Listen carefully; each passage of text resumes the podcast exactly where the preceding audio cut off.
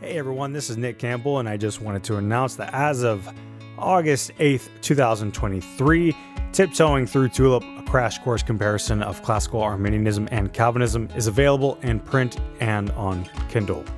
In the book, you will find eight chapters, with each chapter looking at significant issues from classical Arminian and Calvinist sources to inform the student of Scripture of what each tradition believes from their own words.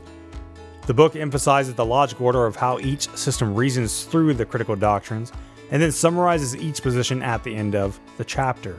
The book's goal is not to persuade, but to inform and help you navigate these discussions, and the book also contains five appendices with some supplemental materials, including historical documents such as the Arminian Articles of 1610 and the positive articles of the Canons of Dort. The book discusses not only the points of disagreement between Calvinism and classical Arminianism, but also where they agree in order to foster greater appreciation and proper representation from both sides.